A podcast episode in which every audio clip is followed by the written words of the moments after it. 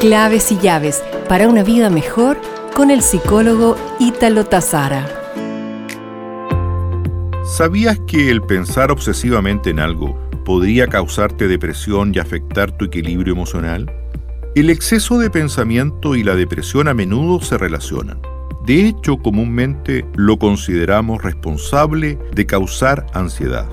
Pero no debemos pasar por alto que pensar demasiado debido a la depresión también puede ser problemático.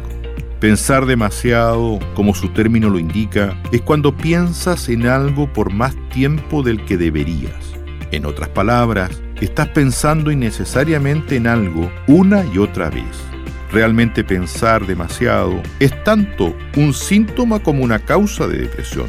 Por lo tanto, en general, ocurre cuando tenemos que tomar algunas decisiones importantes o mientras evaluamos un evento de vida de carácter relevante.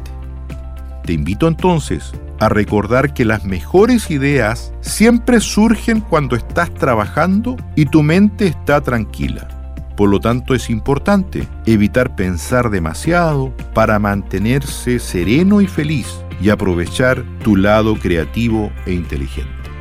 Nos reencontraremos pronto con más claves y llaves para una vida mejor.